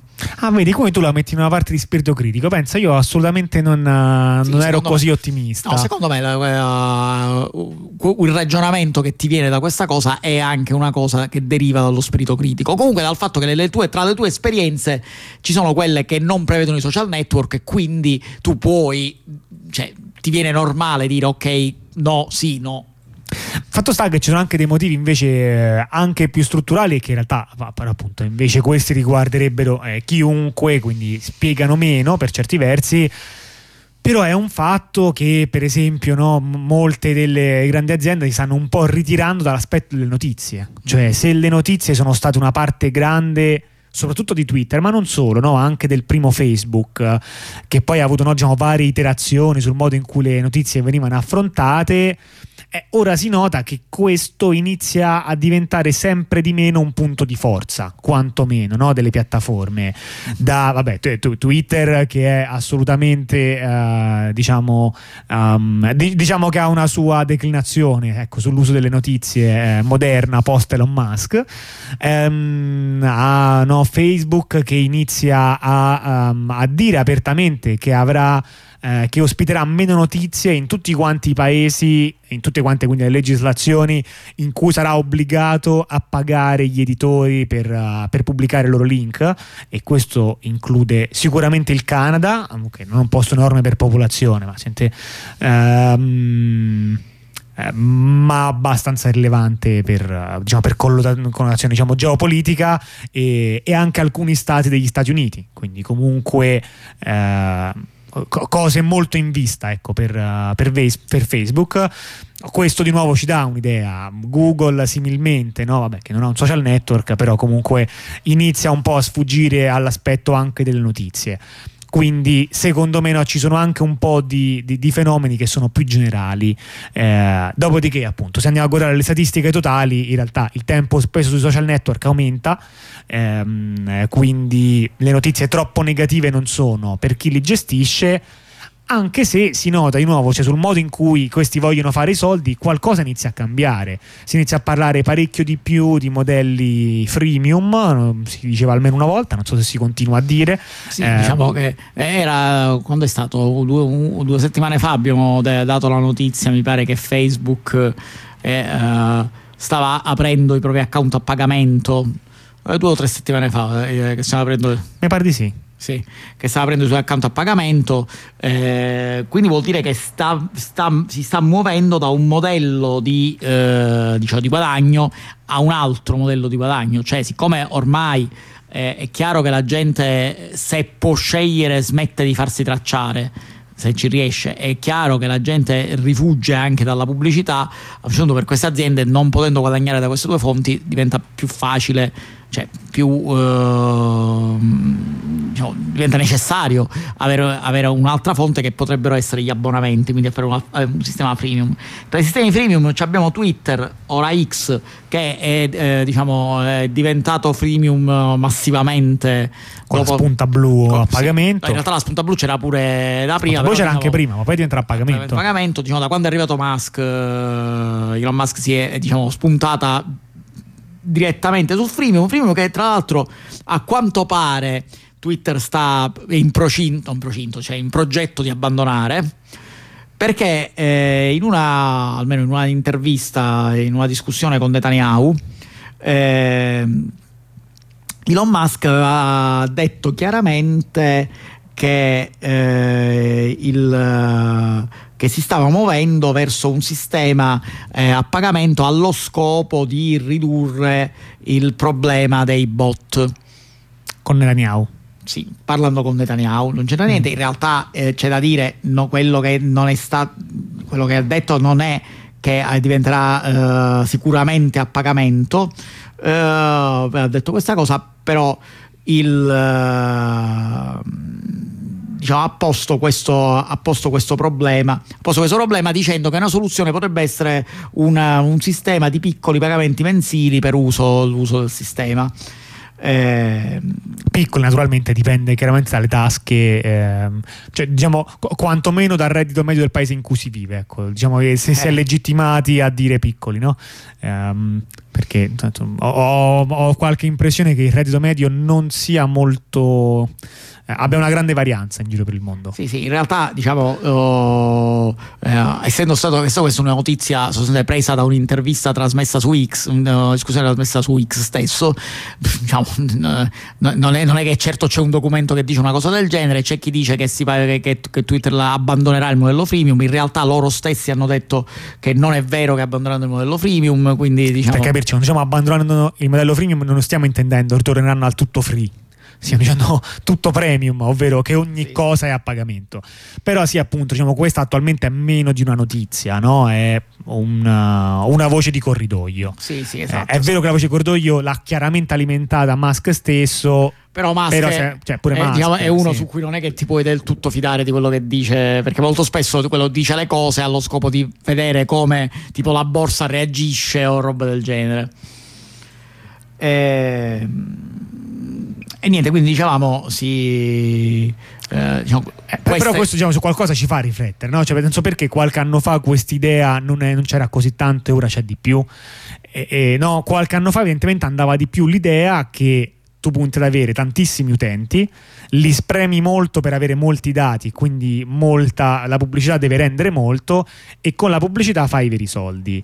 Se ora ti fai pagare per avere gli account non tracciati, per- cioè perché? Perché prima questo non era il tuo modello no? e dopo diventa il tuo modello di fare affari? Forse perché quell'altro modello da una parte è arrivato a saturazione perché veramente hanno una fetta di utenti molto grande come quantità di utenti e anche come tempo dedicato e forse veramente lì si vedono meno margini e anche probabilmente almeno in alcuni mercati eh, la quantità di dati che si possono estrarre va tendenzialmente a diminuire. Cioè comunque le leggi in Europa e anche negli Stati Uniti per quanto insufficienti limitano comunque il, il quanto valore possono estrarre da ogni account e questo naturalmente diciamo, impatta il loro modo di fare affari gli fa cambiare le strategie beh eh, Diciamo che con questo argomento potremmo passare anche con un po' di musica e passare al prossimo quando andiamo. pare anche a me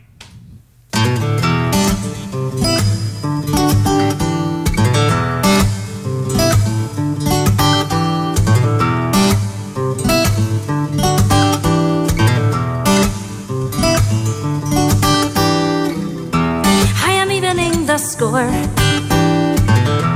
I am cutting the umbilical cord, curled with my teeth against my knees, scratching at my consciousness like a bitch with fleas. I think you'll be greatly pleased to know that yours was the hardest to relieve. Yours was the hardest to relieve. Yours oh, was the hardest to relieve. Yours oh, was the hardest to relieve. This is me without my hair. Welcome to my open stare. I've got nothing to hide no more. Why disguise what isn't there? I am an eyesore. I am a detour. Me crying on the shoulder of the road, and I will tell you what you want to hear before I go, and that is that yours was the hardest to relieve. Yours was the hardest to relieve. Yours was the hardest to relieve. Yours was the hardest to relieve. I've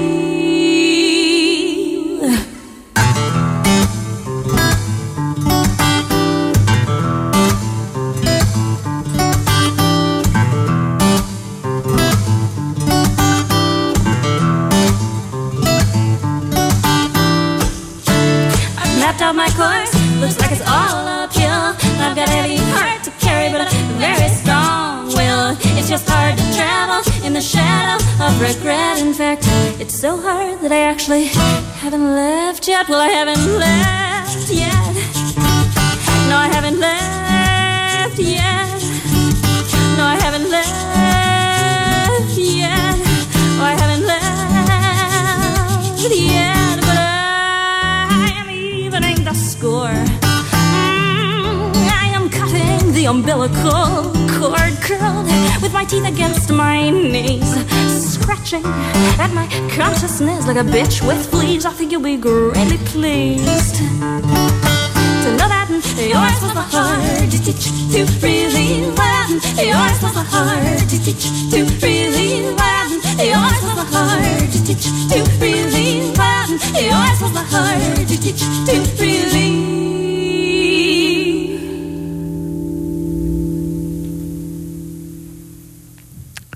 Le 22 e 25 riprendiamo con le dita ehm, nella presa. Ehm, adesso ehm, insomma, passiamo ad un po' di, di notizie. Per concludere, eh, una notizia con cui apriamo si collega ehm, tangenzialmente no? con eh, quello che vi raccontavamo prima, cioè su eh, questo feed no, dominato da un'alternanza di eh, notizie eh, facete, no? notizie pesantissime sui bombardamenti a Gaza ed è proprio di Gaza che vogliamo raccontarvi qualche cosa perché ehm, è abbastanza evidente ma così ci metteremo anche qualche dato in più eh, di come l'assedio pesantissimo no, di, di Gaza che diciamo in un certo senso eh, va avanti da, ehm, da decenni però eh, chiaramente diventa sempre più pesante abbia anche costituito un blackout delle telecomunicazioni. Blackout delle telecomunicazioni che ha significato in pratica la eh,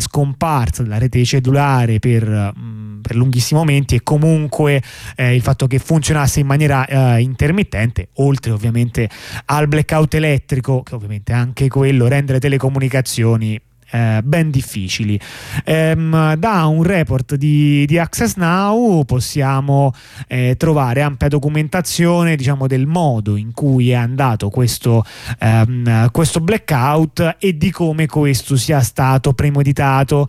Ehm, infatti è noto il fatto che ehm, alcune ehm, infrastrutture sono state proprio mirate e eh, del resto varie dichiarazioni hanno diciamo, da parte del governo israeliano avevano parlato in maniera chiara del fatto che bisognasse eh, chiudere le comunicazioni cellulari e i servizi internet eh, a Gaza, naturalmente con la... ehm, con, con- dire, con la scusa che questo avrebbe ehm, attaccato principalmente le attività eh, che Israele definisce terroristiche.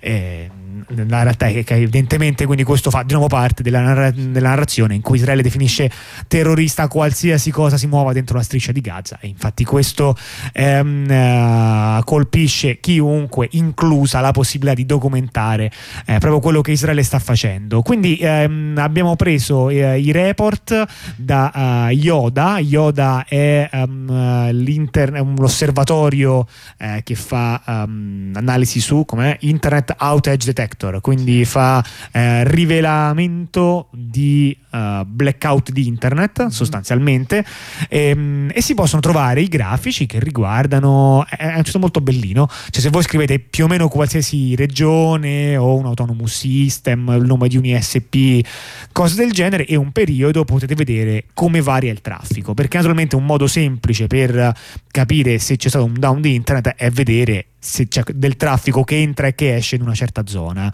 Eh, in particolare no, se guardiamo alcuni ci, ne sono due modi principali uno è quello di guardare le rotte BGP, che quindi è un macro sistema che ti analizza come funziona internet, e un altro è quello di prendere dei siti usati da un sacco di gente e chiedere a quei siti: ma tu vedi traffico dalla Palestina? Perché se nessuno contatta Google per settimane in Palestina, non è che adesso sono passati ad usare DuckDuckGo. Sì, non è, Eh, è- è successa so- un'altra cosa. Non è soprattutto una cosa casuale. quindi- ehm, si noti che il traffico BGP sostanzialmente non è messo malissimo, cioè è arrivato ad un minimo del 76%, fatta 100 diciamo, l'attività eh, prima del 7 ottobre, ehm, mentre ehm, e adesso si trova all'81% del precedente. Il punto è che evidentemente quindi eh, gli SP sono rimasti attivi, ma di fatto non riescono a scambiare dati se non pochissimi dati. Infatti, se invece andiamo a guardare il traffico che eh, viene fatto verso alcune sorgenti, eh, si nota che già la sera del 7 ottobre, già lì il traffico era molto calato, c'era il 70% del traffico abituale, quindi siamo soltanto alla sera del 7 ottobre. Se arriviamo al, um, al 14 ottobre, quindi sette giorni dopo, il traffico è al 20% del, della situazione attuale e il, um, diciamo, il, quello che si osserva è che c'è un calo costante, cioè il, um, il traffico va continuamente a calare, non c'è semplicemente un calo molto grande in un momento singolo, eh, ma si arriva ad un momento, adesso per esempio siamo all'8% del, um, del, traffico, um, del traffico che c'era il 6 ottobre, appunto di nuovo con un calo chiaramente più repentino nella prima settimana in cui ogni giorno il traffico diminuisce di molto e, e poi un calo più graduale ma comunque continuo nonostante sia ormai passato eh, più di un mese. Eh, questo diciamo che qualcosa suggerisce anche no, sulle modalità, cioè da una parte dire, Israele ovviamente controlla di fatto tutto della striscia di Gaza e ha no, dire, anche la possibilità di, uh, di, spegnere l'interruttore, ma questo so, a me ad una prima analisi suggerisce il fatto che questo blackout è stato la somma di un blackout premeditato effettuato a livello di infrastruttura di telecomunicazione e di un blackout che invece è risultante dalla crisi eh, più generale che c'è dentro Gaza, quindi una crisi anche dell'energia elettrica, di carburante e, e cose del genere. Questo diciamo è quello che mi viene da pensare se guardo un grafico che non fa semplicemente tra 10 a 30% in un giorno solo e poi rimane lì, ma continua a calare e anche a fluttuare ehm, ogni tanto. Perché naturalmente per fare traffico non basta che l'ISP sia connesso, è anche necessario che gli utenti siano vivi, abbiano una casa, in quella casa ci sia elettricità almeno abbastanza elettrica. per caricare no, il, il, cellulare, che la torretta lì vicino sia ancora eh, in funzione. Ehm, sì, infatti si vede questo il grafico ha questo andamento a scala praticamente in cui ci sono dei, dei, gradini verso il basso ma poi ci sono delle oscillazioni quindi diciamo non compatibili con uno stacco solo di botto ecco sì, eh, diciamo il, il, primo stacco sì, quello è un po' più compatibile, no? cioè, si nota una cosa così ripida che non poteva essere spiegata non solamente essere... dall'intensità dei bombardamenti. Sì, non può essere naturale una cosa del genere. No, certo, ma nemmeno soltanto dettata dall'inizio dei bombardamenti. E, ehm, ma insomma, diciamo, questo è chiaramente uno dei tanti modi, forse nemmeno se, uno deve fare una graduatoria no, delle, delle, brutalità, è la cosa più pesante che sta succedendo a Gaza, ma Direi comunque... questa, diciamo, no, non lo è, però vabbè... Eh. Però comunque ecco, ci dà un'idea, no? Perché chiaramente. Ci dà un'idea del fatto che comunque si tratta di una cosa. Uh, diciamo, l'approccio è un approccio, l'approccio che sta tenendo Israele è un approccio globale, cioè tagliare tutte le risorse, quindi compresa questa, che ovviamente diciamo questa è una risorsa importante perché comunque le, la, la, connettività significa la possibilità eh, di contattare fuori, di raccontare che sta succedendo, eccetera, eccetera. Però comunque, eh, diciamo, indica chiaramente qual è la strategia, che è una strategia del, appunto, dell'isolamento totale di quelli che sono a Gaza. Sicuramente. E con questo, senti, muoviamoci uh, uh, fuori da Gaza e uh, dove ci spostiamo? Ci spostiamo con le notiziole, ci, vediamo, ho preso soltanto due notiziole così dagli Stati Uniti, tanto per eh, diciamo, delle cose molto recenti senza scendere troppo alla, nel passato. Eh, diciamo una riguarda una sentenza che c'è stata negli Stati Uniti che è interessante. Si tratta di una sentenza eh, su un appello che era stato fatto eh, da parte di eh, alcune associazioni contro eh, della privacy, diciamo, contro eh, una serie di case produttrici, mi pare che in prima, eh, diciamo, in prima linea contro la Honda, eh, poi anche Toyota, Volkswagen, General Motors, diciamo una, una serie di altre. Che praticamente la questione era che era stato la domanda è se eh, i produttori di auto possono re- intercettare e registrare i messaggi di testo del, uh, dei proprietari, cioè perché quando tu metti tipo in automobile interfaccia, telefonino interfacciato col sistema di infotainment dell'automobile, giustamente tutto passa da là. Beh, certo, quindi in effetti l'automobile quei messaggi li vede. L'automobile li vede e eh, ovviamente se li, deve, se, se li deve visualizzare sullo schermo grosso dell'automobile, ovviamente devono passare e quindi su questo è ovvio che l'utente ha prestato il consenso. Eh, la questione da cui veniva. Certo, ma è un po' meno ovvio che l'utente abbia prestato il consenso anche ad altri utilizzi che non siano sì. quelli uh, ovvi di essere mostrati sullo schermo. E in particolare quello che è venuto fuori. Eh, era che dal 2014 i sistemi di infotainment della Honda eh, essenzialmente eh, questi dati non è che li pigliavano e li eh, visualizzavano e basta ma li scaricavano e questo diciamo potrebbe essere considerato normale, ovviamente tu per visualizzarmelo lo scarichi e poi me lo visualizzi, ma se lo conservavano. Che, che comunque richiede anche un sacco di spazio. Ah no, perché andavano a estrarre solo il testo. Ok, sì. Sì, sì, sì. Eh, quindi sostanzialmente si conservavano una copia di tutti i messaggi. No, aspetta, c'è in più non una copia del messaggio visualizzato, una copia di tutti i messaggi di testo che trovano nel cellulare quando si lo collegavi. Quindi in realtà non si limitavano a, mos- a memorizzare ciò che loro avevano il consenso per visualizzare. Sì, ma, sì, ma, ma se ne pescavano anche una serie di altri che tu non avevi sì. mai nemmeno inviato al dispositivo. Sì, cioè, non probabilmente... nell'illusione che qua roba lì sia uno schermo, che non lo è in realtà, cioè non è solamente uno schermo. Sì, c'è un altro persone... computer in mezzo. È un computer, però diciamo che in genere le persone ci si relazionano come se stessero aggiungendo un proiettore, no? Più o meno, no? Come se attacchi il proiettore al, al, computer per vedere un film più in grande, così pensano anche attacchi questo il cellu- attacchi il cellulare e lo vedi sullo schermo più grande. E non è soltanto che questo diciamo, schermo grande catturava queste immagini, ma che proprio gli rubava tutti quanti i messaggi di testo che c'erano sul telefono. In realtà la motivazione eh, diciamo, era abbastanza chiara, perché siccome comunque facevano la replicazione del telefono, ma appunto su un altro device, perché quello non è uno schermo esterno, è un altro device, tu volevi vedere i messaggi vecchi vecchi, giustamente il sistema li doveva acquisire. Quindi ah, si, si, si, potrebbe obiettare che li puoi acquisire al momento. Cioè, certo. se te lo chiedo, te li prendi. Ma, ma, ma, capisco che. Ma vedi, ma vedi, come sei? Là avevamo fatto il sistema preemptive che ci pensava a tutto lui prima, era più veloce, e tu già proponi una soluzione arcaica, lenta. tipo lenta, arcaica.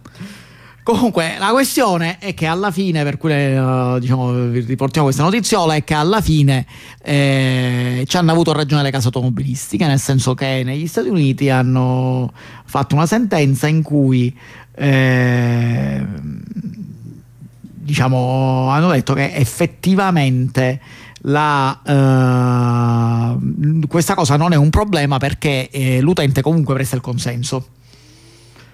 Ah. Quindi, qui, quindi, diciamo, la notizia da questo punto di vista è negativa. Cioè, aspetta, questo chi è che l'ha detto? Ce l'hanno detto loro stessi? Un giudice, no, un giudice federale. Un giudice. Hanno, hanno, fatto il come si chiama? Il, um, hanno fatto il processo. Il giudice ha dato ragione, aveva detto già la cosa la prima volta. Poi c'è stata una richiesta di riesumare la, questa class action eh, sul. Eh, diciamo, sulla base del fatto che comunque cioè, di, di, di, rivedere la sentenza, però non è stato concesso di riesumare la cosa, la, la class action. Eh, il punto è semplicemente che eh, in base alla legge sulla privacy americana, eh, se eh, diciamo, questa, questa, denuncia nei confronti della casa si poteva fare soltanto se effettivamente c'era stato un danno alla persona, affari, cose, ma se semplicemente il fatto che siano salvati i dati, ma poi non c'è stato nessun, eh, nessun problema con l'uso di questi dati, allora niente, quindi diciamo Quindi, eh, pe- però normalmente, vabbè, certo, uno prima di sapere cosa si hanno fatto con questi dati deve aspettare che, che- che, diciamo, che sia, che sia troppo tardi, cioè Eh, che, sì, sì, vabbè, ma questo- sia comprovato. Ma questa è una cosa che capita spesso nei, nei gradi di giudizio, nel senso che finché una cosa non, non- non si comprova che è pericolosa, si può, e, e- e, diciamo, chi la fa, tipo in questo caso le case produttrici che offrono questa cosa, dice "Eh, questa è per un servizio per cui io la faccio eh, avendo il consenso, eh, non è- no, per me non è pericoloso, non ci sono prove che sia pericoloso, quindi, quindi niente. Quindi, Quindi non è pericoloso. quindi non è pericoloso. Beh, eh, A proposito di pericolo, poi la seconda Esatto. notiziola che diamo, sempre negli Stati Uniti, c'è. eh, è sempre sulle automobili. sempre su- diciamo in un certo senso sulle automobili. Eh, Noi abbiamo parlato tante direi che volte. letteralmente nelle automobili. Sì, nelle automobili. Noi abbiamo parlato tante volte degli AirTags, Sì. che diciamo, sono stati protagonisti di varie storie, gente eh, stalking fatto a persone usando gli AirTags, Sì. eh, problemi eh, di, di- di privacy che derivano da questi cosi. Per cui, diciamo. Uno dei dispositivi Apple di cui io meno mi spiego l'esistenza, lo Sì, sì, sai? è cioè, mi è chiaro cose- che dentro l'iPhone c'è uh, un, uh, come dire, un, un valore aggiunto che vale ben la pena sviluppare l'iPhone per la Apple. Ma l'AirTag, che è un oggetto relativamente economico, francamente non so, ma non hanno venduti tanti. Magari sì, magari hanno venduti tantissimi, però io fatico a capire. ehm, non, non- non è un'icona, no? Senso, come dire, non, non, è un non conferisce alla Apple, non contribuisce alla sua fama di azienda innovativa, no? Come hanno fatto per esempio l'introduzione degli auricolari Bluetooth eh, e, e- cose del genere, che, che comunque erano dei, dei drammi eh, ecologici e sono dei drammi ecologici, però eh, avevano anche una marcia in più che gli dava ehm, sì, un certo fascino. Sì, anche questo, questa è stata una cosa che è stata pensata per avere una marcia in più, nel senso è stata pensata come un'idea innovativa, una cosa che non c'ha nessuno, eccetera, però in realtà non è che è, uh, una, non, è, non è una cosa di cui il pubblico sentiva veramente la necessità. Cioè, parlando di Anzi, un coso grande come una moneta che è in grado di collegarsi eh, tramite, tramite, tramite NFC, tramite Bluetooth, tramite che eh, si collega a più o meno a qualsiasi altro telefono, no? E quindi c'è un sistema con cui puoi sapere il tuo AirTag dove sta. Quindi se tu attacchi il tuo AirTag al, al tuo cane, eh, per esempio, e ti perdi il cane, poi puoi ritrovare il cane. Sì. Ok? Sì, quindi diciamo, questa, questa cosa qua è una cosa che probabilmente la Apple... Quando- funziona bene quindi per tracciare tutte quante le, le cose, scusami, o le persone che, consideri, che consideri cose. Esatto. No, diciamo che, che questa cosa comunque è una di quelle cose che probabilmente la Apple aveva sviluppato pensando di fare un prodotto di svolta perché era l'unico ad avere questa caratteristica. In realtà, appunto, come dicevo, da parte dell'utenza non c'è stata cos- una così grande svolta su questo AirTags. Paradossalmente, invece, questo AirTag è molto gradito da varie autorità polizie, eccetera. Perché ovviamente è un modo molto facile per tracciare le persone. Eh, ora è la notizia di eh, un paio di settimane fa che eh, nella città di Washington eh, sostanzialmente la città di Washington sta dando ai suoi residenti un uh, AirTag gratis. Sì, Perché? solo residenti in una certa zona. Sì. In realtà sarà perché sarà un progetto tipo per, per l'immondizia, no? Che tu non lo so, che tu c'è tipo il porta a porta e c'è un tracker No, questi- dell'immondizia. no, questo si fa da noi, questo tipo di progetto. Eh, là, sono, Ah, ah, ah. là sono fissati con la logica securitaria e quindi l'idea è che gli AirTag te li vai a mettere dentro la macchina. Sì, così poi se ti rubano la macchina tu eh, cerchi l'AirTag. Cioè, insomma, questo assumendo che il ladro non abbia letto le notizie sì. e, quindi non, sappia- cerchi l'AirTag. È vero che l'AirTag è piccolino, quindi un po' lo puoi nascondere, eh. Però anche presumibilmente vero- nel motore non ce lo puoi mettere perché immagino che poi ti si rovina. Sì, ma è anche vero che probabilmente basta un telefono Apple per riuscire a capire se c'è un AirTag nelle vicinanze. Ma per esserci puoi darlo per scontato, perché se sei nel quartiere in cui ti hanno regalato gli AirTag, ci hanno messo quasi sicuramente dentro la macchina. Tanto lo regalano. Eh, esatto. Ehm, Quindi tipo, tu che sei utente, utente eh, diciamo, gratuito della macchina, Sì. la prima cosa che fai è la presa in ti- sharing, diciamo. Sì, la presa in sharing, la prima cosa che fai probabilmente è andare a cercare se ci sono AirTag, che, eh, che è una cosa, un tipo di scansione che si può fare con... eh, eh, Ma tipo a mano, basta, nel senso comunque tu è una macchina, eh, nel senso sotto al tappetino, nel, no, nel senso non è che quello avrà sfasciato la carrozzeria per metterlo Sì, sotto al come, la- telaio. come ladro sei molto old style, fatelo dire. Ho capito, ma nel senso comunque è un coso grande come una moneta. Se ribalti la macchina lo trovi. Eh, che fatica. Basta un telefonino Apple per trovarlo. Ah, ma tu dici che è così facile trovarlo? Sì, no, una volta ne avevamo parlato. Esiste il modo di identificare la presenza di questi AirTag.